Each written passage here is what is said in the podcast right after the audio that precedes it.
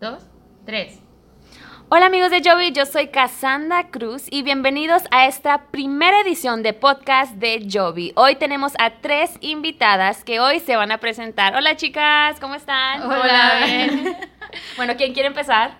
Eh, bueno, eh, mi nombre es Violeta Maltos, trabajo en, en el departamento de diseño de Jovi y me encargo también de las redes sociales de la misma. Tengo 24 años. Hola, soy Michelle Baena, estudio letras hispánicas en el TEC de Monterrey y vengo a meter mi cuchara a los temas del día de hoy nomás. Hola, eh, yo soy Cecilia Cázares, soy comunicóloga, trabajo como community manager de las redes sociales de Yobi y tengo 21 años. Bienvenidas chicas, gracias por estar aquí y pues comencemos con el primer tema del día que es el debate presidencial. A ver chicas, ¿cómo vieron el último debate presidencial que se dio el hace dos días? Cuéntenos un poco de lo que ustedes pensaron.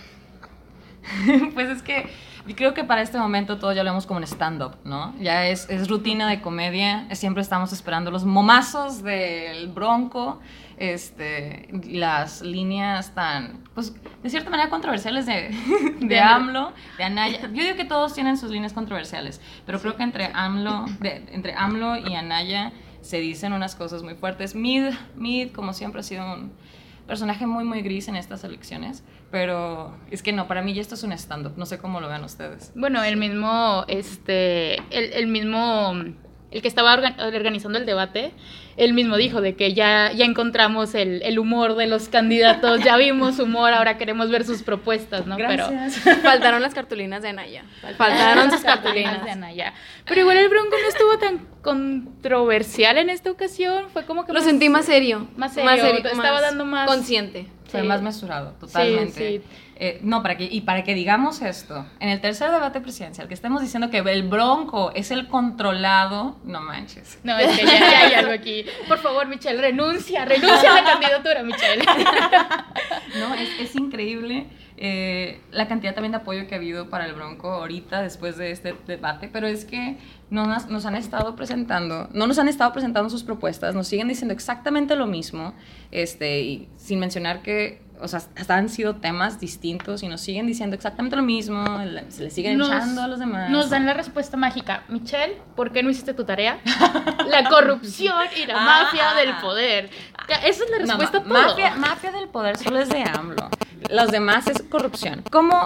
Es que me encanta, me encanta. Les preguntaban, este, ¿cómo lo vas a hacer? ¿Nos vas a aumentar los impuestos? ¿Nos, ¿Lo vas a reducir? Dices que lo vas a reducir, pero ¿cómo lo vas a hacer?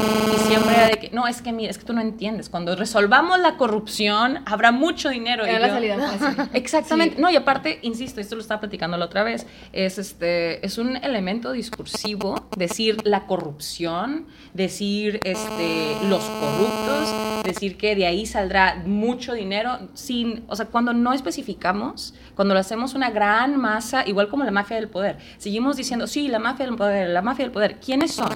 Ponle nombre y apellido. Si no tiene nombre y apellido, no se puede contrarrestar.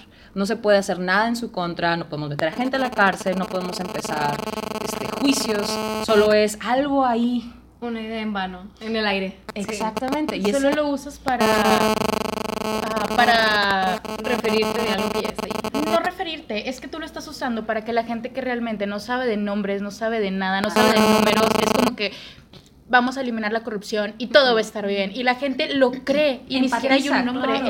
Claro. Hasta toda la gente del PRI ya está yendo a Morena, entonces como mm, estás luchando por combatir con la corrupción y los tienes en tu mismo partido, es como, es ilógico. Chicas, ¿por qué creen que hay tanto apoyo hacia AMLO cuando... Por favor, a ver, cuéntanos. Es apasionante este tema. Sí. Apasionante.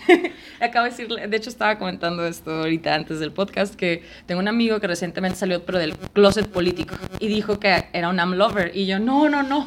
Ay, señor. te duele. Sí, decir que eres um, AMLover en las redes sociales es parecido a como hace 20 años le decías a tu mamá que ibas a salir del closet y decir que eras, que eras homosexual. O sea, ya tienen ese entre miedo y orgullo. Sí. Me acuerdo de la línea de chicas pesadas de que es suicidio social. Ah, social. La, bueno, yo creo que en el norte, en el norte, y de todas maneras ya lo estamos viendo mucho más. Yo creo que eh, AMLO, o sea, bueno, sí Morena tiene mucho poder ya hacia el centro y hacia el sur. Ahora, creo que nadie nos hubiéramos imaginado qué tan popular era. Sabíamos que era popular, digo, ha estado en campaña cuántos años. 18 años. En Dos decenios. No, digo, ya hay todavía. Más y tiene 18 años en campaña y no sabe responder todavía las respuestas de un Mira, debate. mira, les, voy les voy a ser muy sinceras. Les voy a ser muy, muy sinceras. Yo voté por AMLO en el 2012. La verdad. En ese momento, y me acuerdo mucho del gabinete que había escogido, dije, todos mis ídolos intelectuales estaban ahí. Hasta Elena Poniatowska estaba en el gabinete de, de Andrés Manuel López Obrador y dije, no, o sea, ya no puede estar mal, ¿sabes? No, no puede estar mal.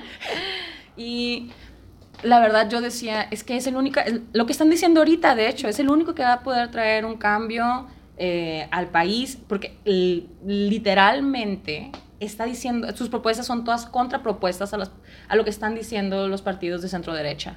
Entonces, no, en verdad era un gran cambio.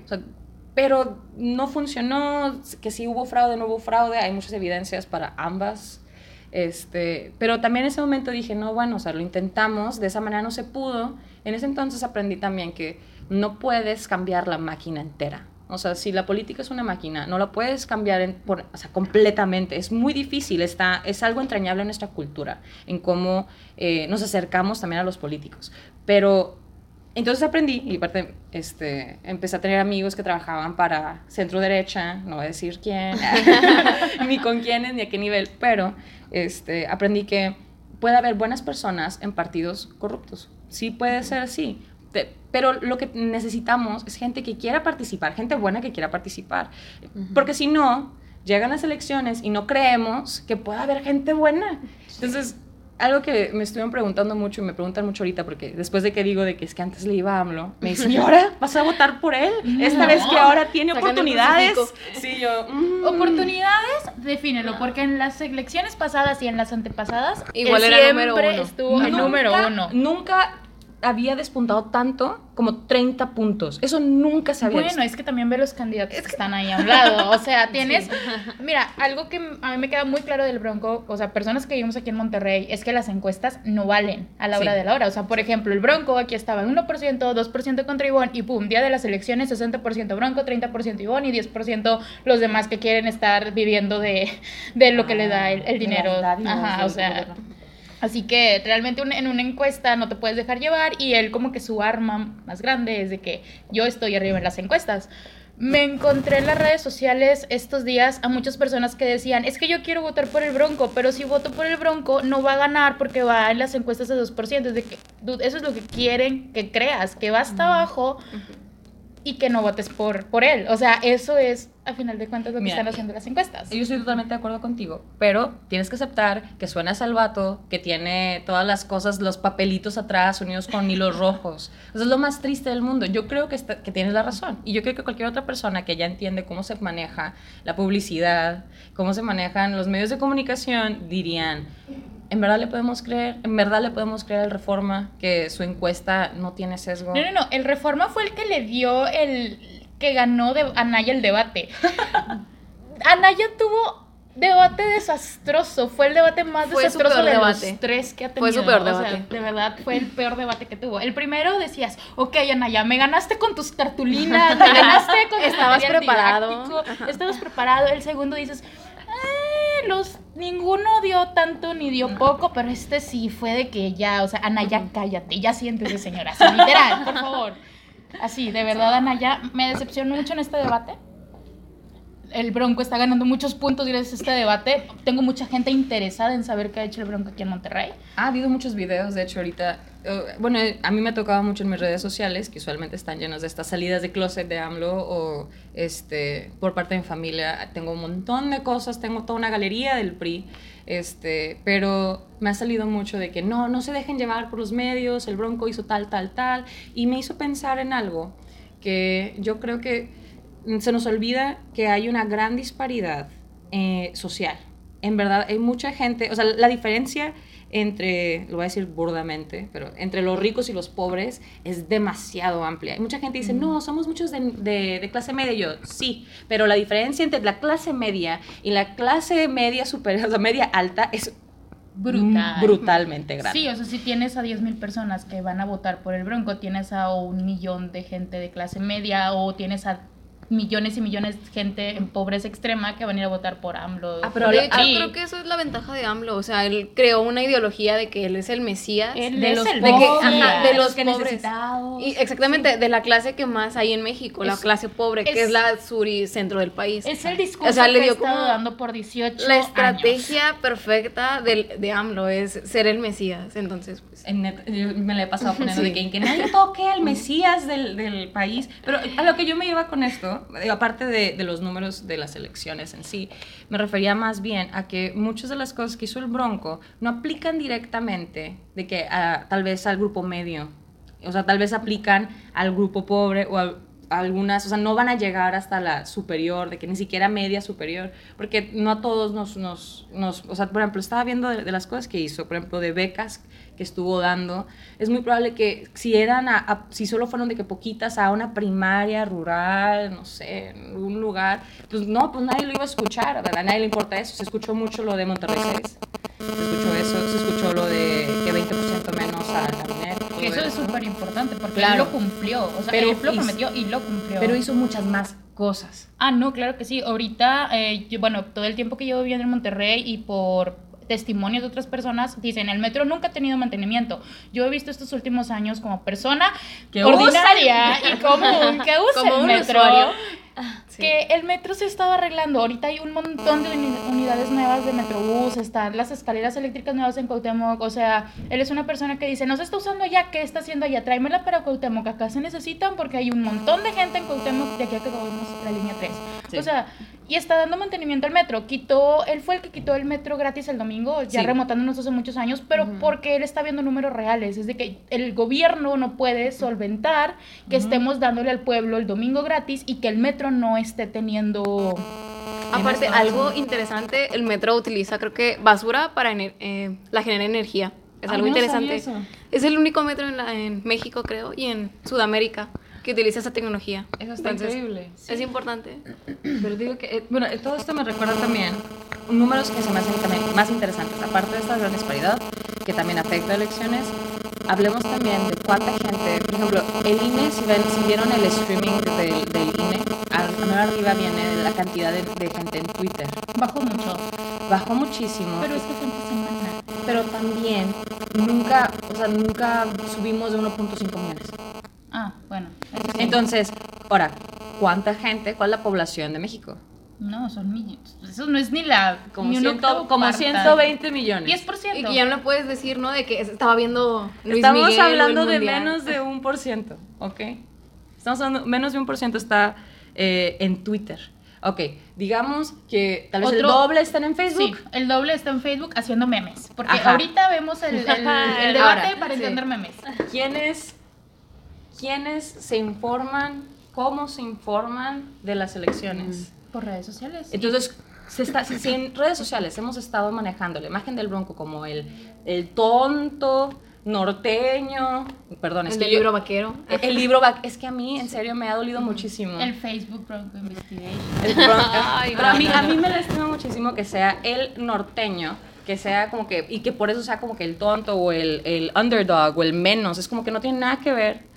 Pero se nota muchísimo también cómo es este, la cultura. En verdad es muy distinta. Nosotros hablamos mucho de trabajar, de jalar, de este, que todos hagan el trabajo que tengan que hacer. Y en el Sura se habla mucho más de asistencialismo. Que eso es uno de los puntos que tocó el Bronco esta vez, que me interesó muchísimo. Él estaba hablando, tenemos que quitar las dádivas, tenemos que quitar el asistencialismo, tenemos que, este, ya no podemos de que solventar todo esto. Yo creo que lo pudo ver, tanto por la gobernatura que hubo anterior, aquí, eh, era Medina, ¿no? Medina, que prista, Sí. en, el- en Coahuila también es PRI, siempre ha sido PRI, muy pocas veces ha habido otra cosa. Y el PRI es paternalista, es la verdad. Que si es muy necesario, la verdad sí. O sea, en, mi- en mi ciudad, yo soy una, una ciudad muy, muy pequeña, antes o sea, hubo un programa para darle zapatos a los niños y pensamos que, ay, pues cuántos niños iban a ver. No había abasto para la cantidad de niños que necesitaban zapatos y que tenían que irse descalzos a la escuela. ¿ok? Es, la pobreza en México es algo muy real, no solo la pobreza así al azar, sino números, o sea, cuántos comedores este, para la gente, así les llaman en Coahuila, todo, todo ahí es el gobierno de la El gente. comunitario. Ajá. ¿Cuántos comedores de la gente hay? ¿Cuántos comedores para adulto mayor hay? O sea, en, en verdad es un gran problema. Que si es un cierto opio de la gente, es, es cierto también. Pero por mientras, ma- o mantienes viva la gente o qué. O sea, que, Pues a final de cuentas prometen y ah, bueno, nunca ta- se van a dar abasto. ¿cuánto dinero se están? Se están clavando. Claro. ¿Ves? Algo si que- eliminas bueno. la corrupción, esto va a funcionar. No, Claro que bueno, sí. algo que a mí realmente, al menos estoy decepcionada con los temas que se vio en el debate. Primero con Mid, en- cuando le preguntaron sobre la equidad de género y cómo lo iba a combatir. Y su primera respuesta fue un saludo para los seleccionados mundialistas. Para la como- selección mundial. Para la selección. Que- o sea, como un país que ha sido machista, que el fútbol es como lo principal para el hombre. la pregunta con la el mayor símbolo de machismo. No, y aparte que ni siquiera la responde, es como, en serio. Seamos sinceras, ¿cuántas preguntas respondieron de todas las que hubo? ¿Una? Ah. ¿Dos? O sea, todo Si su acaso. tiempo era para de que, no, no, no, sígueme contando el tiempo normal. Yo le voy a responder lo que me preguntó hace dos preguntas para... O sea, No, sí, pero fue decepcionante. Realmente, para, al menos para iniciar, y con ese tema tan fuerte, siento que realmente lo estropeó. Igual lo que dicen, los temas no fueron un tema, o sea, como para hacer el tercer debate, el que ya es como que el decisivo, no fueron temas demasiado fuertes como para dar hincapié a un debate, ni siquiera Para mí el formato estuvo bien hecho. Eran importantes porque tratabas de la educación de las mujeres. Pero bueno, son temas que no se han tratado o que ellos no están, o sea, no hubo un choque de ideas, no hubo un debate, solo hubo Pues nada. es que igual era el último, era más como para aventarse la mierda que se tenían que aventar y Pero pues las guerras es muy ma- Es tan triste, todavía me acuerdo del último debate del sexenio pasado, Josefina Vázquez Mota escribiendo la, la tachita en su mano, voten por mí porque tengo vagina, y es como que, oh. Yo bueno, soy- pusieron al EDK. Sí, perdón, yo soy feminista, la verdad sí lo soy, pero ese tipo de, de simbolismos, o sea, y que, que todos, que todas sus propuestas, o sea, que, que tuviera propuestas y que luego esas propuestas fueran opacadas porque decía ella que solo porque es mujer va a ser diferente, es como que eso estaba bien al inicio. Es como Margarita. Sí. Es muy triste porque Margarita No. estaba, yo, me sentí tan desilusionada por ella. Yo no quería que Margarita fuera la representación de la mujer ahí. Yo decía, güey, cállate. A nadie se representa más como mujer ahí que tú. O Es sea, que, para ser honestos, Margarita le falta un chorro. no, no, Eh, no, no, estaba ni siquiera preparada. No voy a decir Creo que, que- le falta poco. Le falta todo. no, no, Sí. no, no, no, no, no. Ella era como un berrinche. Era, como política. porque estaba queriendo un berrinche. No, como política ella había hecho mucho trabajo. Por eso estábamos muchas personas emocionadas. Tiene la experiencia. No podía solo decir que no. Pero no sé qué pasó. Pero mira, estoy cuando muy tú siempre, cuando, cuando Tenía la estrategia, tenía la teoría más no la práctica. no, no. Cuando tu coordinadora de campaña es Lady Coral Blanco, güey, tú no te paras a un debate. Mejor te vas desde el Sí, primer debate. que por eso ella fue consciente, como cuando Josefina anunció que había perdido las elecciones, dijo, ¿sabes qué? Me retiro, no apoyo a ninguno de los tres, bye. Pero el problema es que, bueno, personal, yo creo que ella era, es algo maquiavélico, ¿ok? Se divide el pan para que Margarita, o sea, Margarita sale como independiente y es histórico la cantidad de gente que se sale del partido para apoyarla a ella. Y luego, aparte, otra cosa histórica, que el PAN se junte con el PRD. No, Sí. su derecha con derecha izquierda. con izquierda. Algo nuevo. Al- sí, Sí. para este Estas elecciones nuevo. fueron puras cosas históricas. Teníamos El dos independiente. independientes, una de esas independientes mujeres que hizo que la mitad del PAN se saliera, tenías al PRD con el PAN y tenías a un candidato del PRI preparado que nadie ni iba a pelar. Ay, Por primera vez Pobre preparado. Mid, está pobre muy preparado, pero ha sido... Voto de castigo. Es que tiene, tiene un partido detrás que realmente, Aparte. lamentablemente. Él, ah, Además, él perdió su oportunidad. Si en el segundo debate Sí. le hubiera dicho Peña se equivocó al invitar a Donald Trump, mucha gente se hubiera ido de su lado. Pero el vato Sí. dobló las manos y eso solo significaba que el partido lo estaba, lo estaba por detrás. Bueno, jalando. eso sí, el, el- el PRI trabaja, es una máquina, pero no una máquina como que rota o de que, ay, más o menos. No, no, no. El PRI sabe lo que hace, tanto su cultura interna como externa. ¿ok? Ellos, ellos no solo trabajan en elecciones, ellos trabajan todo el año, todo el año, duro y dale, todas las colonias, todo su sistema de presidentas de colonia y todo eso. Dude, eso es genio. Y lo hacen todo el año, y todo el año están recapar. Es como la religión, pero en política. es una secta, es una secta política. Pero a lo que me refiero es que es una máquina que trabaja bien. Es decir, este, la gente, eh, quien es el presidente del, par- del partido, quién va a ser el siguiente candidato, ¿tú crees que lo decidieron hace unos meses? No, No, es no, estratégico. no. Ellos se han estado dividiendo poco a poco todo esto. Se están todo. segmentando. Y de hecho es lo que pasaron también con Peña, ¿no? De que fue realmente estratégico para que. Ay, claro que el, sí. el- el candidato guapo que salió con la, La de telenovela. la de telenovela, la estrella, y, Y si eso realmente le dio el... Y si se dieron cuenta, muchas actrices y cantantes empezaron a casar con Anaí. políticos. Anaí. Todos decían que él iba a ser el próximo candidato, que querían repartir la fórmula, pero el pueblo ya. cre- Oye, quiero creer que no es tan tonto. No, pero está la- popular en Chiapas. De hecho, Ah, ya. hasta lo empiezan a reclamar porque la ayuda, vaya, con lo del terremoto y todo, Ah. realmente no tuvo la mejor candidatura. Bueno, chicas, So- ya para pasar a otro tema, Ah, perfecto. yo creo que. pas- última cosa. ¿Quién creen que va a ganar las elecciones? Ah. Sinceramente, solo una respuesta y casi nos va a dar la introducción al siguiente tema. Va a ganar AMLO, es la verdad. Me voy a llorar y espero que no me, no me salga una cosa venezolana o cubana y que no sepa cuándo irme del país a tiempo, pero, pero va a ganar AMLO. Quiero apostar por la cosa más. Va a ganar el ¿Rara? vas a decir. Va a ganar el Bronco. El Ah. Bronco va a ganar. Yo creo que voy por Anaya. O sea, sí, Sí. realmente. Ceci. Cassandra? yo, concuerdo con Ceci. Yo es- espero que no gane Andrés Manuel. Este, siento que aunque él, él ha estado mejor preparado de Sanaya, pero pues Sí. de los cuatro, pues no se hace uno. Entonces, pues a ver cómo nos va. Va a estar difícil. Pero bueno, chicas. El siguiente tema del día de hoy es algo que está ahorita en tendencia en todo el mundo, el mundial. Ah. Chicas, Sí, que espera. Chicas hablando en un podcast de, fútbol. No tiene nada de Cuando hace ratito dijimos que era algo machista. Claro que sí. Vamos a hablar que de aquí se puede de los dos, claro. ¿Quién quiere hacer el primer comentario, chicas? ¿Gana México contra Alemania o no? Sí, sí, yo estoy apostando a lo impredecible, de Nuestra verdad. selección. ¿Cuánto apuestas? A ver, números. Ser realista de te nuestra puedo selección. decir que podemos tal vez acabar 3-2. Así. No, 3-2. ¿A favor de? A favor México. Ah, excelente. Claro me gusta no. ese pronóstico. A ver, nuestra selección que casi siempre termina en cuartos de final, cuartos de final, contra No, el no. campeón del mundo, contra No el importa mejor. que- no importa que sea el campeón. Nuestra selección. He estado leyendo mucho al respecto. Es que, mira, la verdad, soy pésima para el fútbol. Disfruto un buen partido, es la verdad. Pero- Que disfrutamos el partido. no, no, no, yo disfruto un buen partido. La Es- estrategia. La estrategia, estrategia, por pero supuesto. también que, o sea, se nota inmediatamente, creo yo, cuando un partido es muy bueno, cuando estás a la orilla de tu asiento porque Sí. han estado tratando de anotar y tú lo estás, ni siquiera entiendes muy bien de que sí. bueno, personalmente, hay muchas Sí, sí. mujeres, es que tengo que decirlo, hay muchas mujeres que sí saben de fútbol, yo no soy una de ellas. Cassandra.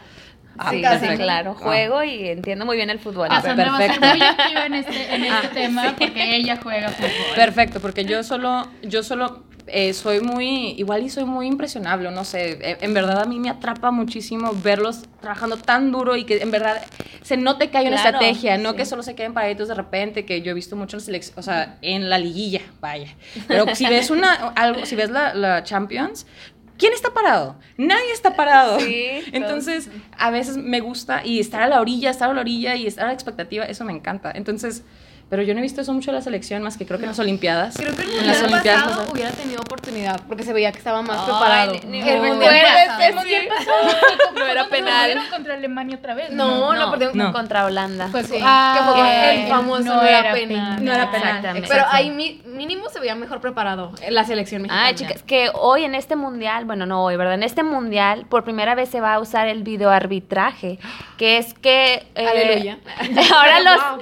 están en una cabina los árbitros y si hay una jugada dudosa van a poder observar la jugada en cámara lenta, en diferentes ángulos, Perfecto. para que no quede duda de nada. Claro, invirtamos tecnología y dinero en el fútbol, porque no lo podemos invertir en otras ¿Por qué cosas. no? Exactamente. Eh, eh, eh, en el fútbol todos estamos de acuerdo, pero si me pones una de esas cámaras en la calle, y me dices, vas a multar por algo que ve una cámara no una persona, ¿cuánta gente está a favor de eso? No, pues nadie. Pues que no Hable- hablemos, hablemos Minority Report. Por eso se invierte ahí y no en otro lugar. Pues.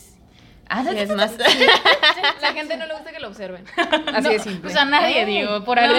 Black Mirror, gente. Solo, Black Mirror. solo recuerdo también de que en la última de Ocean 8, donde estaba de que este es el punto ciego, no puedes entrar al baño de mujeres porque no puedes estar ahí. Es como que, ok, sí, al mundo no le gusta que lo es observen. paranoico. Pero yo creo que está bien, porque entonces yo sí estuve muy, muy- invertí demasiado tiempo en el penal. Ay, Ah, creo que todos lloramos. Todo México lloró, sangró y pataleó por eso. Y si hubiera habido esa tecnología en aquel entonces, tal vez ahorita podríamos decir que llegamos más lejos Sí. que donde llegamos. siento que... Y de hecho hasta el mismo futbolista, ¿no? Lo reconoció Sí. tiempo después. Es que el problema es que, que- aparte, el grupo en el que está México, pues es un grupo. Ah, es el grupo de la muerte, Es, es el grupo de la muerte. Y esperan que gane contra Alemania. Pues, es mira, yo, yo la verdad espero que cuando México juega contra un equipo grande, así como la Alemania, México se crece.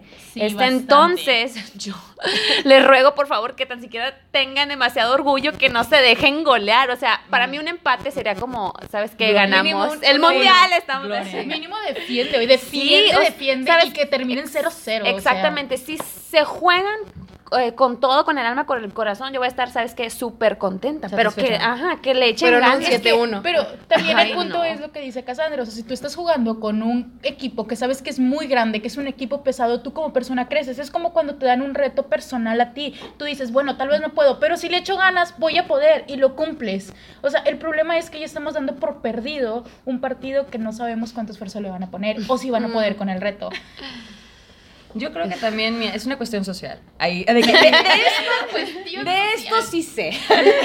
Yo creo que es una cuestión social, especialmente en México, que esperemos primero lo peor para ser gratamente sorprendidos, ¿ok? Yo creo que es muy fácil decir de que no, es que no creo, es que no, no va a poder y que luego estén jugando muy bien y estamos todos a, la orilla del asiento pensando, la va a hacer, lo va a hacer, va a lograr. Del, del bra- del brasileño, ¿no? Que sostenía la con copa. París, Ay, así un me mexicano. encanta. Así estábamos el, el mundial Sí. pasado, así estábamos. El señor viejito éramos nosotros. Ay, Chicas, ¿y qué piensan de que para el primero de julio, hablando también de, del debate de esto y juntándolo con el fútbol, ya se va a saber si México pasa o no a los... Entonces, ¿qué afectaría las, las elecciones? Déjame, Uf. te digo algo que yo vi en las redes sociales en el debate pasado. Justo el debate pasado coincidía, creo que con el medio tiempo de un clásico, si no me equivoco. Había un montón de gente en las redes sociales que dice, qué mala suerte que esté coincidiendo el segundo tiempo de este partido con el debate. Y pone, por primera vez me perderé un segundo tiempo. O sea, estamos hablando de que la gente está tomando por primera vez en serio unas elecciones. No estamos hablando solamente de, eh, yo voy a esperar a que compren mi voto, me voy a sentar a ver el partido, es más, no voy a ir a votar. Ah, no, no. ahorita la gente No, se está espera, también es lo de Luismi. Sí, Ah, bueno, es lo de Luis, iba a decir de que no pasó en el primer debate de que aquí se aquí vamos a definir quiénes somos, donde se separan los hombres de los niños, quién ve a Luismi, Y quién ve el debate ¿Y quién ve el partido? y quién ve el partido. Yo, Yo creo que mucha gente sí se va a tomar su tiempo para ir a votar, especialmente porque hablamos de que la generación del 2000 es este año en el que pueden votar, al menos la gran mayoría. O sea, son Sí. niños que crecieron con medios que pues... Que ya están despiertos, que quieras o no, ya no es tan fácil que los... eh, La cultura del debate. Que es- agarró mucha fuerza este sexenio, por eso mismo, por tanta influencia que hay de no, los... y qué bueno que, bueno, regresando a las elecciones, que el INE le dio tanta importancia a los medios digitales Claro. y simplemente cuando viste que el INE o dieron una transmisión en vivo de todo el, de todo el debate y también preparado que estuvo, siento Pero, que hay algo bueno. Pues igual con el mundial es- lo estuvieron pasando en todos los lugares, a todas horas. Sí, pero algo, era algo que ya se hacía, o sea, todos los mundiales se transmiten, pero no una candidatura. ¿Qué pensaste de Robbie Williams? Yo creo que yo lo vi muy viejo. él es un Ay, ¿cómo te atreves? Robbie Williams es un sueño. Pero yo lo vi muy viejo. No, no, no. Yo No. nunca voy a olvidar que le dijo cosas a las mexicanas. Yo Para no le voy a seguir con eso. No, para su edad que tiene y el haber cantado tan bien, creo Sí. que se merece respeto. Bueno, Mucho respeto. Bueno, sí. pero- bueno, a mí no me gustó su traje, ¿ok? Ay, Es ya. Muy opinión No, personal. Eres un hater, por favor, vete. Williams no, no, no te acepta. ¿Y qué piensan de que le sacó el dedo ahí en plena cámara hacia todo el mundo? O sea, ¿Qué Sí. significa eso? ¿Qué quiso decir? ¿A quién vez- se lo mandó? Sí es cierto, bueno, no, no estoy al 100% como que con los artistas, especialmente con Robbie Williams. No sé si es gay, por ahí escuché el rumor, pero si es gay, estás cantando en un país donde le da pena, o sea, le da cárcel a las personas que son A lo mejor homosexuales. por le eso lo parece. hizo. Tal vez Sí, solo estaba, era una manera de protesta y dices, deténme, ¿cómo lo vas a hacer? O sea, sí, realmente... estoy aquí en medio de todo. O sea, real- eh, bueno, yo creo que si lo ligamos a eso sería algo muy interesante porque pues no cualquiera hace eso en una inauguración del mundial y que todo el mundo te esté viendo. Es como que fuck you Rusia, o sea, literalmente. Y que Vladimir Putin que esté ahí sentado enfrente. Sí, o sea, Putin ahí. Pero si es por eso, o es que no sé, mire, el mundial también maneja mucho dinero. Ah, bueno. ¿Cuánto le pagaron? Yo no, estoy, yo no sé. Ah, ¿saben que Es que él no estaba para... No era el- Ah, no. eh, no, iba a ser este... eh, Jason Derulo. Pero... Ajá. No, no fue él. No fue él. El de Colors. Ah, pero, ah, pero esa no es la oficial. No, la oficial es con, Con Will Smith. Sí, ajá, sí. ya. Este, La muy buena. Este, entonces, a lo mejor también tuvo algo que ver eso, de que él no era el que iba a abrir y a- le hablaron a- de última Pues para hora. no hacerlo estuvo de muy último bien. minuto.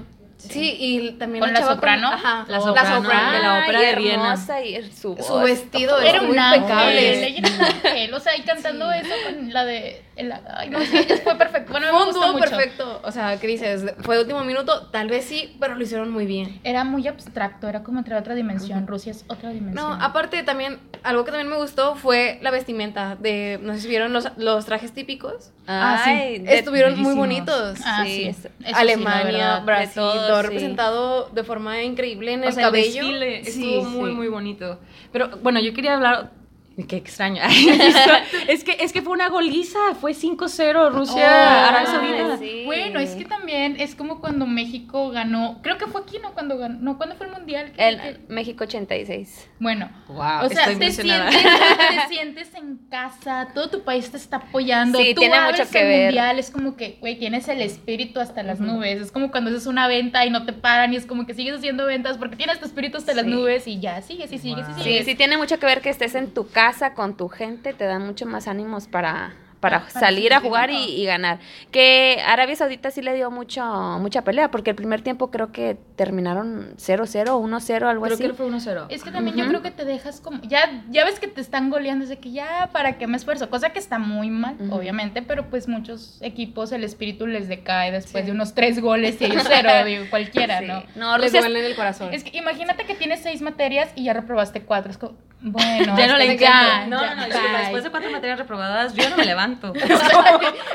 ya, ya me ¿Prefieres perder el bloquearon. semestre? Pero es como que te digo que este mejor Ya que no me no me quiero aparezca en el cardex. Aquí es cuando se, se aplica el meme de que no puedes pasar cinco minutos sin humillarte a ti mismo y se caen los pantalones del abuelo Simpson. me dolió, me dolió. Bueno, chicas, pues nos queda ya un mes de todos esos partidos. Hoy se juega eh, España-Portugal. A El ver, domingo a ver. México. El domingo México a las 10 de la mañana, que es el Día del Padre también. No se pierdan Consientan las a redes sus sociales papás. de. Vamos a estar mandando en las redes sociales de Yobi eh, buen contenido referente al mundial. Para Godines en el mundial. ¿Cómo vives el mundial siendo Godines? Exactamente. Para todos nosotros que estamos aquí y no en Rusia, En situación de siendo oficina. Godines en oficina. Pero que tu jefe te deja ver el mundial. Oye, sí. No cualquier jefe. Bueno, chicas, pues eh, por último, cambiando drásticamente de tema, vamos a hablar de el aborto, Ah, que es un Oh. tema muy controversial. Este, pues comencemos. ¿Qué piensan sobre ahorita? ¿Dónde fue que se acaba de hacer en Argentina, Argentina? Argentina fue ayer. Sí. Y gente, las mujeres llorando de emoción porque se hizo legal. ¿Qué piensan? Pues, bueno, yo quiero dar el primero, estoy a favor. Creo que mucha gente lo malinterpreta, de que dicen que no, es que es muerte. Y bueno, yo eh, cuando estudiaba, eh, una de las materias que nos dieron fue primero eh, equidad de género, ahí tra- tratamos el tema del aborto. Y cuando estuve investigando, algo que me llamó la atención era de que decían que, o sea, que era la vida. Realmente si lo ponías en forma científica, la vida no era hasta que era el octavo o noveno mes de embarazo de una mujer. Y antes se consideraba nada más feto o células. En la religión eh, se supone que el desde que... alma está en la Ajá. concepción, sí. Entonces decían de que es muy relativo decir que es vida y que es muerte. Si lo pones así, nada más desde que nace ya puede ser vida. Pero siento que es algo relativo. Y siento que todas las mujeres deben de tener, deben de tener la opción de elegir si quieren ser madres o no. Y Sí. lo que representa. Es que, mira, como una persona que lo he dicho varias veces, hace unos años yo era pro vida. A mí antes en los debates o donde quisiera en la escuela, ¿no? Ya sabes que siempre la materia de ética es de la mitad contra el, contra el aborto y la mitad con el aborto. Entonces, pues bueno, ya que no haces tu tarea. Generalmente yo siempre estaba del lado de que yo... mm, Mi filosofía, y que creo que es de muchas personas que no están informadas al 100%, es de, es que es una vida, para empezar, Segundo, si lo tiene y no lo quiere, hay mucha gente que está buscando niños. Sin embargo, luego de ver tantos, leer y ver a tantas personas que realmente sufrieron porque no pudieron haber tenido la opción del aborto, o las mujeres que murieron en lugares clandestinos, porque no te estás diciendo mata a todos los bebés, te están dando la oportunidad de que tú decidas si estás o no preparada, porque ¿para qué vas a traer a otro niño a sufrir al mundo para empezar si no estás preparada tú, si tu cuerpo no está preparado y peor aún, un tema demasiado sensible, si tú fuiste violada, La emoción. o eh, sea, sí. no, ¿cómo puedes conceder, o sea, La que- salud emocional de la eso, mujer. o sea, realmente, la salud emocional de la mujer y vas a tener a un niño que no lo vas a querer porque fue producto de una violación. No, y Sin que- em- pero perdonen, perdonen, pero en México es legal el aborto en caso de violación. En todo México. Ahora, a partir de los dos, de las 12 semanas, bueno, anterior, ah, perdón, anterior, hasta las 12 semanas puedes abortar, pero en Ciudad de México. Entonces, es un caso, es- aquí en verdad es un problema de equidad de género que solo está por violación. Porque aquí, muchos, aquí hay muchos, muchas cosas características de este tema que se deberían de estar. O sea, no es una, insisto, una vez más, si hacemos que el aborto sea una cosa difusa y grande, entonces nadie gana. La verdad no, porque solo es relativo y ya. Sin embargo, este, debo admitir, yo soy católica, yo soy pro vida, la verdad, pero insisto, me gusta algo que dicen las, eh, las estadounidenses, que es que soy, no, no, soy, no es tanto que sea pro vida o pro aborto, soy pro elección, pro choice. Hay una, en verdad matiza este problema. Primero que nada, eh, ya que dije que soy católica, voy a exponer rápidamente qué es lo que yo creo al respecto de la legalización, o más bien despenalización. Este, tiene que ver, yo siento que como católica, obviamente yo creo que es una vida y la- el, el alma se crea desde la concepción y punto, y se acabó. Así es, y ya. En mi creencia. Yo pienso que la labor de la iglesia, primero que nada, no está en la política como está fuera de ella. O sea, y la política me refiero al organismo, al Estado. Obviamente, yo pienso que un buen católico es un buen ciudadano. Entonces, tienes que estar este, involucrado. Pero tampoco puedes mm, forzar a los demás a verlo como tú. Algo, ahorita que estaba platicando, está, bueno, me estaba, me estaba preparando para este tema, básicamente es este, yo pienso que ahorita no puede haber un solo punto de vista en gobierno, ¿ok? Y querer forzar el pensamiento católico o cristiano, o sea, de cualquier secta protestante, este, al gobierno, impediría una pluralidad, una diversidad de opiniones y no sería representativo el gobierno. Entonces, para mí es como que yo puedo creer que es un alma y que el aborto está mal, pero yo no puedo eh, utilizar mi influencia, que de todas maneras está decayendo ahorita en, en México, no puedo utilizar mi influencia para hacer que los demás no lo puedan hacer. O sea, es- estamos hablando de derechos fundamentales del humano, que tú puedas escoger cómo hacer, lo- cómo escoger lo que tú quieras con tu cuerpo. Ok, aquí, ya- y insisto, aquí ahora entra el problema de equidad de género, en verdad. ¿Por qué un hombre no se le evita hacer la vasectomía? Porque a la mujer se le, o sea, de hecho hay tantos casos de esto, no puede hacerse, no se puede operar para no tener hijos hasta que tiene como 40, 50 años cuando ya está, está en la menopausia. O sea, ¿por qué? ¿Por qué nosotros no podemos escoger? Aquí hay otro punto también. Somos las que somos las mujeres, humanos o máquinas de bebés. Es, es, parece muy radical, pero la verdad es que al no dejarnos, nos están diciendo, es que tú sirves para eso y no te lo puedo quitar ahorita. Sí, bueno, es que es natural tener hijos, no es natural pero que nos no es forcen. obligatorio. Es Ah, elección. es una elección tener, aparte yo estoy totalmente de acuerdo con Violeta en los efectos que puede tener eh, un, un embarazo con, o sea, una muchacha, digamos que esté violada o que la estén forzando a mantener ese hijo, esa violación.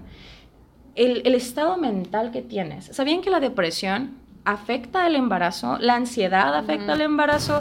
Eh, la manera en la que lo afecta no solo es como que, ay, el bebé sale un poquito triste, no, afecta directamente a el, la- la- el nivel de vida que tenía dentro del- de, de, este, de la panza de la madre, vaya. Entonces, en verdad, y aparte, por ejemplo, hablemos de la adopción. Eh, Acabo de rebloguear. Oh, la adopción. Es que, bueno, va de la mano, pero ahorita, o sea, como el proceso de adopción, para empezar, que ya en México no es nada ágil. ah, claro. Nada ágil y es es, como completamente todo injusto. burocrático. Pero digo, Y sí. aparte, ¿no? Que lo más probable es de que los padres sean de que golpeadores, de que estén Abusivos. abusivos. Eso pasa en toda familia. Ah, no, pero si eres una pareja heteronormativa, es obviamente muy normal que te pueden dar la adopción. es más fácil. Bueno, te digo algo, a mí siempre se me ha hecho muy, muy, muy, muy interesante como eh, ahora se santifica, ¿no? Digo, en el caso de los católicos siempre se ha santificado. O sea, católicos comprometidos me refiero. Pero cuando solo eres católico de a pie, de que solo vas a la iglesia de vez en cuando, así, o sea, que vas porque así te bautizaron y ya, este... Por obligación. Ajá, de que nunca has pensado que la familia en sí es sagrada, ¿sabes? Es como que, ah, sí, de que solo hay, o sea, sí, el hombre y la mujer tienen bebés y luego tienes que cuidarlos hasta que se vayan y, y ya, como que no hay un vínculo sagrado o así. Pero, y luego piensan que, aparte de que todas las historias, perdón, yo, yo leo muchísimo, todas las historias de, más trágicas del mundo, o sea, nunca han sido de que porque sus papás eran gays, ¿sabes? O sea, eso no ha pasado. No, no hay, digo, estoy segura que tal vez en algún punto habrá Bueno, un niño. depende. Recuerda que en Glee, Ay, la protagonista tenía Ah. padres gays y su novio se murió. Eso fue muy trágico. eso no fue culpa de los padres. Los padres dijeron, A ver, sí, a, a ver, estás, estás, estás a favor o en contra. Ese comentario fue muy ambiguo. Perdón. Yo, mira, solo Yo creo estoy ahorita en contra. O sea, no, perdón, estoy a favor del aborto. Ah, Estoy a favor del aborto como feminista en formación. Estoy a favor del aborto.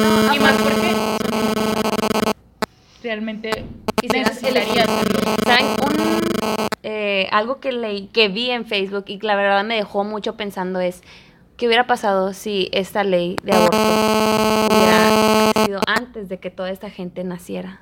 O sea, eso te deja pensando de que toda la gente que está ajá, este, a favor del aborto, o sea, si esto hubiera sido hace mucho, mucha o sea, y sí te deja pensando. Sí, bueno, es pero- que también, si lo ves desde ese punto, no nada más, o sea, no están que maten a los niños. O sea, también es enseñarle a las personas sobre salud sexual, sobre cuidado, sobre... Claro, porque si estás, si, si te embarazaste porque tú quisiste, o sea, por, Por digo, calentura. no, ajá, por calentura, o sea, ¿y qué culpa tiene el niño? Yo, te puedes dar cuenta porque voy a decir, sí, soy pro vida también. Yo conozco un caso de un pastor que él nació por producto de una violación y él va y da su que le agradece a su mamá por tenerlo, este, a pesar de todo lo que ella sufrió y que ella fue violada y él ahora es pastor y cuenta su historia. Este, claro que sí tuvo momentos que él cuenta, después les paso exactamente el nombre, eh, pero a mí la verdad sí me dejó mucho pensando eso, pues porque él le da gracias a su mamá de que gracias por no, ajá, Yo por dejarme que- vivir. Hay que puntualizar algo. Esa fue la elección de él. Y de- dejarla vivir. El Pero ella. de la familia. Pero habl- no hay- hablando solo de las vidas que aún no nacen o que no nacieron. Estamos hablando del de las mujeres que están muriendo en consultorios clandestinos porque el aborto no es legal, porque ellas eligieron no tenerlo. Tal vez esa persona lo eligió, porque Claro. si no lo hubiera querido, ella hubiera buscado un, aborto de manera ilegal y tal vez hubiera terminado en un consultorio muerta o se había hecho bien el aborto. Pero ella realmente quiso tenerlo. Tal vez no tenía la educación, tal vez no tenía el, el- el privilegio que tenemos nosotros de medios sociales, de poder luchar por algo, pero ella lo eligió. Pero hay un montón de mujeres demasiadas mujeres que mueren todos los días porque el gobierno no les está permitiendo tener un aborto de manera sana. O sea, no... En no condiciones saludables. Sí, en más con- bien. Bueno, Sí. de condiciones saludables. O sea, ellas tomaron esa elección. Ellas no se sienten listas. Una niña de 14 años que fue, por ejemplo, violada y está embarazada. Claro, pero hablamos otra vez de eso, que en Argentina también, en México aquí, si eres violada, es legal hacerte No, un y aborto. aparte hay otra cosa. No es tan fácil. Porque para que a ti el gobierno te diga que fuiste violada realmente y que te dé la autorización La- es muy difícil. Y lo tenemos en todos los casos que hemos visto de esta chava que- Los de- porquis. los porquis. Ay, eso no, si eso no fue violación y si la chava hubiera quedado embarazada y hubiera querido abortar, no hubiera sido legal. Entonces estamos hablando de que tampoco es un buen trabajo de la Suprema Corte de Justicia o Claro, es que ahí es donde entra todo el debate de que tú como mujer es tu cuerpo y debes de tener el derecho de hacer lo que se te dé la gana con tu cuerpo, con tu cuerpo, pero o con tu puerco. También. Este, pues sí, pero como sabemos es un tema muy controversial. Yo también estoy a favor de que pues la muchachas puedan decidir lo que hacer, pero también estoy pro vida, entonces Bueno, ahí es donde Aquí es donde entra nuestra labor aparte. Exacto. O sea, hablando, por ejemplo, hablar de, de yo- por ejemplo, yo hablé del alma y tú ya hablaste de las oportunidades de, o sea, que puede tener ese niño para cambiar. O sea, estamos viendo de un, de, un, de un buen trabajo. Y aparte evangelización, o sea, hablando ya, si me permiten hablar de religión. O sea, estamos hablando de un trabajo de evangelización. Nosotros como, eh, supongo, ¿eres católica, eres cristiana? Cristiana. Como cristiana comprometida, yo como católica comprometida, estamos comprometidos a la evangelización, ¿ok? Entonces, estamos hablando de que, nos- o sea, no solo nuestro, o sea, nuestro trabajo debería estar en ese ámbito, de ir con gente a decirles, no deberías, de- no solo no deberías de abortar, sino deberías de preparar, es que aquí algo muy interesante con la religión es que enseña a santificar la familia para que solo hagas una familia cuando estés preparada. ¿ok? O sea, y que escojas a una pareja digna y que los dos se santifiquen en sacramento, bueno, en el caso del catolicismo en sacramento. Entonces, este, a lo que me refiero es que deberíamos estar hablando de eso. Y, y si habláramos más de eso, no tendríamos que hablar Sí, tanto claro. del aborto. Claro. Porque aquí estamos hablando del aborto y de gente que tal vez no creo, que de gente que no se le pudo decir eso, que es que santifica tu familia, santifica tu cuerpo. A nosotros se nos enseña y hemos Sí. sido evangelizadas de esa manera, pero a otras personas no. A ellas se les enseña. No, te voy a decir, E- exactamente. se les enseña, se les enseña con imágenes de fetos cortados en Facebook. Ah, bueno. Pero que hablemos, hablemos de otra cosa también. Yo siempre estoy, eh, como se han dado, espero que se han dado cuenta que soy una persona educada. Este, yo creo que la religión le faltan, le faltan muchas personas preparadas. Le falta, le faltan sí. profesionistas y gente que diga, ok, no solo se trata de santificar tu cuerpo, es también prepararte. Eh, decir, bueno, ok, si, no vas a, a- a adecuarte a esta religión, no condenarte, que por, por lo menos eso, eso es un tema muy Claro, delicado y es también. Claro, igual y esto puede, como dices tú, desde el principio preparar a la mujer o, y al hombre igual de que sean más cuidadosos, porque si estás eh, teniendo relaciones sexuales, hay muchas, muchas formas este, contraceptivas, que es el condón, las pastillas, este, entonces Parches, también inyecciones, parches, también Bueno, estar pero preparados si para ponemos eso. en este caso de supongamos que tú usaste, no sé, la inyección, el parche, lo que sea, porque iba a ser tu primera vez, por lo que quieras, tú tomaste la elección de cuidarte porque no quieres un niño. Pero resulta que ese parche falla, 99%. que esa inyección Sí. falla, porque no estamos hablando de algo que 100%. No hay nada 100% seguro. es tan Excepto que te hagas la vasectomía. Ah, No, Exacto. y la abstención. Y la Bueno, abstención. exactamente. Ah, claro. Lo más Gracias. importante. Pero entonces, ¿qué haces ahí? O sea, tú tomaste todas tus precauciones. Sí, pero siento que eso sería, pues ya, el 1%. O sea, si tú estás preparada y. Creo que realmente con lo del aborto viene Un más que nada. montón de cosas No, detrás. aparte de la educación sexual, los anticonceptivos, la planificación familiar. Ah, o sea, todo. actualmente, ¿cuántas personas, ya sea hombre o mujer, porque no nada más es un tema de mujeres, sino cuántos hombres realmente planean al 100 de que cómo van a vivir, a los cuántos años se van a casar, se Claro van a que no, embarazar? recuerda que un hombre entre más hijos tiene en nuestra gran cultura machista de México es más hombre. Bueno, el No. problema, el problema es que ahorita ya no somos tan ricos, ¿ok? Antes tal Antes, tal vez, vez, ahorita ya no. antes tal vez tenías Te dabas tú- el lujo tú- de tener 10 hermanos. Y, pero luego ahorita, ahorita están todos tirados, ¿sabes? O sea, ahorita ya es como que, ay, con una, ay, con otra. El problema, el problema es que antes tal vez tenías tu tierrita y ponías a todos tus hijos a trabajar tu tierrita y hasta te hacías una buena compañía, pero ahorita ya no se puede. tierra para empezar. O sea, ciudades ¿ok? ya no hay tierra. Ahorita ya no se puede, no hay, no hay capital para ese tipo de familias. Este, aparte de que tenemos un gran problema sobre población mundial, la verdad. Bueno, bueno, bueno. eso. Ahí quiero decir que hace unos años el índice de, de natalidad bajó ¿Qué tanto? 2%. Es mucho. Porque iba subiendo. O sea, cada año subía y subía y subía, pero eso significa que hay más gente informada, que hay más gente que se está cuidando más y que ya no está teniendo bebés, a- de que quiero 14 Creo bebés. que el problema también es que tendríamos que puntualizar esa sobre, sobrepoblación por país en vez de mundial. Creo que ahí es donde yo me hablé mal. Hablemos de en México. ¿Cuántos niños siguen creciendo? ¿Cuántos niños no van a No. tener ¿Y educación? en qué, en qué sector económico ¿En vive? qué sector económico? Generalmente las clases pobre es donde tiende a más no reproducirse. Es que es exacto. O más bien porque- A eso vamos con el aborto. Pero insisto, insisto que necesita necesitamos planificación familiar. En Estados Unidos hay de que sus pequeñas, son pequeñas dependencias de gobierno de tenemos que planificarlo y han sido bombardeadas, les han aventado un montón de cosas. eh, Los pro a veces están muy locos, la verdad. No todos, Debemos de verdad. matizar y no generalizar, por favor. Porque yo creo que... eh, Bueno, pro vidas extremistas. ¿Te parece? Me- Pro me vidas parece. extremistas. Es que si lo vemos así hasta las feministas. Ah, obviamente. Extremistas. Uh, hasta las, fem- Son- las feministas hay un montón de rangos de feministas, desde las que no te aceptan un hombre transgénero hasta las que solo... A las turfs. Sí, Sí. hasta eh, la- las que son antipenis. Realmente son temas Sí. súper largos que no creo que el tiempo nunca nos va a alcanzar ya para no nos hablar de eso. alcanza. Ahorita ya no nos alcanza, ya tenemos... Bueno, eh, para finalizar, ¿a favor del aborto? Este sí. Totalmente. Bueno, a, a des- despenalización.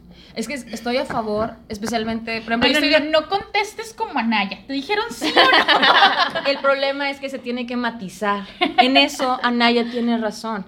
Es decir, no, es- eso no estoy diciendo de que, ah, si, si todavía no sale la panza, si todavía no sale su vagina, entonces sí lo podemos matar. No, yo digo que 12 semanas se me hace una buena cantidad de tiempo. Ok, eh, yo sí estoy a favor completamente del aborto. La Sin mujer- importar cuándo.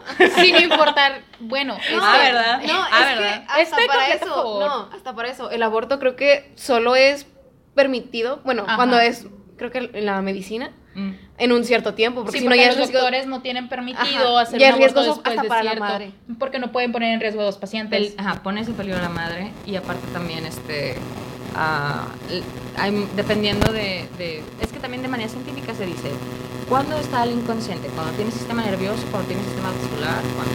entonces muchos piensan que es después del sistema nervioso Ah, así que, bueno, yo Entonces, sí, a favor del aborto, A favor del a favor de todo lo que conlleva el aborto. a, a favor, a favor, como persona como- exprovida, a favor. Estoy como estoy a favor de que haya clínicas este de que haya favor educación, legal, que haya, que haya planificación. que haya planificación, Solo que, que haya una tampoco, decisión. tampoco nos dejemos llevar. La planificación y la educación sexual no vienen con la ley, ¿ok? Eso es otra cosa aparte que se, ha, que se ha tratado de postular muchas veces y que creo que se lo pedimos a la gente equivocada, ¿ok? Sí. Muchas veces lo pedimos al presidente, se lo pedimos al gobernador.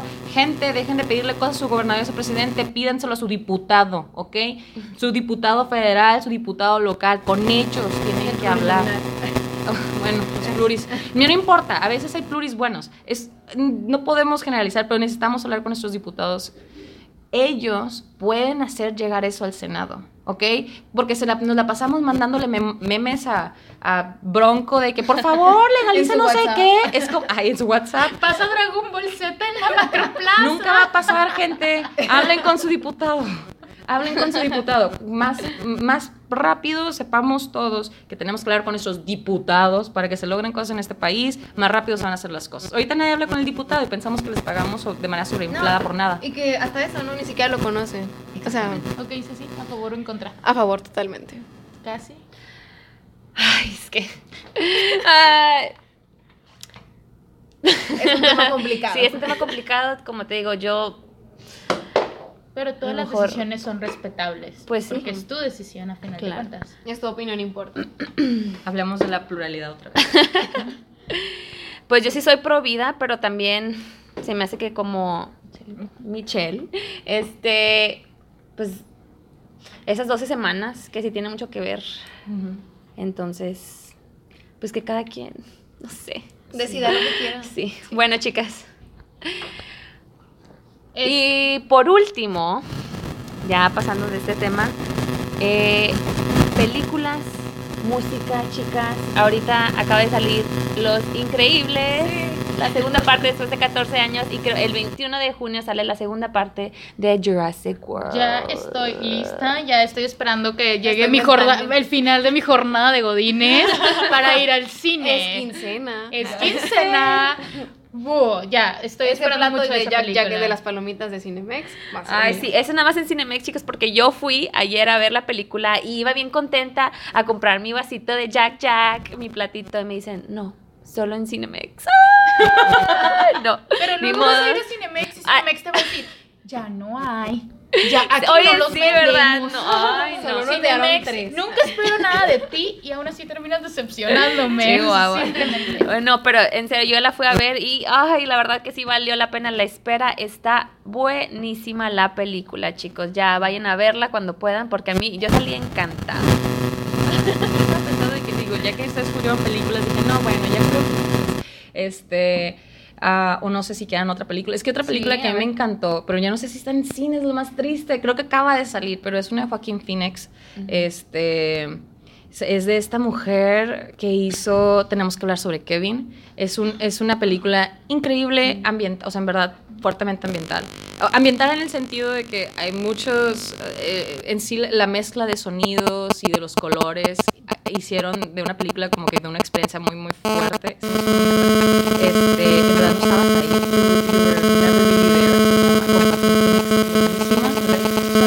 Está increíble, creo que solo la están pasando, o la estaban pasando salas, eh, de arte, pero, ay no, está buenísima. La verdad, si ya vieron, este, tenemos que hablar sobre Kevin. Buenísima también. Exacta, sí, Ezra Miller y esta Tilda Swinton, la diosa, la verdad, para mí es mi dios. mi dios. Podemos ponerlo Sí, pero Ay, lo amo él también. eso se pelea, música, música, por favor. Háganse un favor, escuchen el nuevo álbum de Gorillaz. Por favor. serio? Sí. La nueva música de Gorillaz. hay que anotarlo, tal vez lo hablemos en el próximo sobre el Ya que cambiaron su imagen. Ok, chicas, ahora sí, casi el tiempo se nos está acabando. Muy bien, Bueno. chicas, y pues nos emocionamos. Este, al- por último, eh, música para escuchar, ya dijo Michelle Gorilas. Ah, Ceci. bueno, yo no. escuchen. mm, Tanto como escuchar, ¿no? Lean. El Ah. libro de Nada de Jan Taylor es Ah, uno de mis favoritos. Habla más de la importancia que le das a, los- a las cosas o a los objetos y la importancia que esto representa para ti y tal vez para la otra persona. Es un muy buen libro. Está pequeño, así que es fácil de leer para un fin de semana. Excelente. ¿Quieres Bueno. un libro? Compartir nada, música, películas que vayan a ver. Ah, no sé si te viste en cartelera Ocean 8. Ah, Las estafadoras. acaba, acaba de salir. Sí. Ah, Sí. Ocean's Eight. Vayan Está- a verla, sí, está buenísima. Yo también la vi, está muy buena, chicos. Pues ahí lo tienen, esas recomendaciones de aquí de las chicas. Espero que les haya gustado este podcast. Estamos aquí nosotros en Joby. Síganos en nuestras redes sociales. Estamos como Joby Jobs en Instagram y en Facebook como Joby. Creo que en Twitter también estamos, ¿verdad? Joby Jobs. Joby Jobs. Ok, chicos, esto fue todo por hoy. Espero que les haya gustado. Saludos. Sí, Bye. 57 minutos. 57 Y se pasaron súper minutos. rápido. Y sin cortes, la verdad. Y sin cortes, excepto los ruidos que hicieron.